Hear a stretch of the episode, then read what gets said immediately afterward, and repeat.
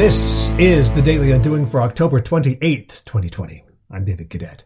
To be a snoop is not exactly a label to which most of us aspire. The connotation, like so many other words associated with curiosity, is that those who snoop stick their noses into places they don't belong, like other people's business. But the world's greatest inventors are born snoopy. Do you think those involved in the pursuit of nailing the formula for the coronavirus vaccine do not possess a certain snoopiness which would compel them to experiment with different formulae just to see what if? We talk a lot about curiosity and Undoing. We lament the days when our kids asked those endless and wonderfully inane questions. How a treasure hunt would send them into a state of frenzied euphoria because they never knew what they might find in their pursuit of clues. We never find anything new by gazing into the familiar.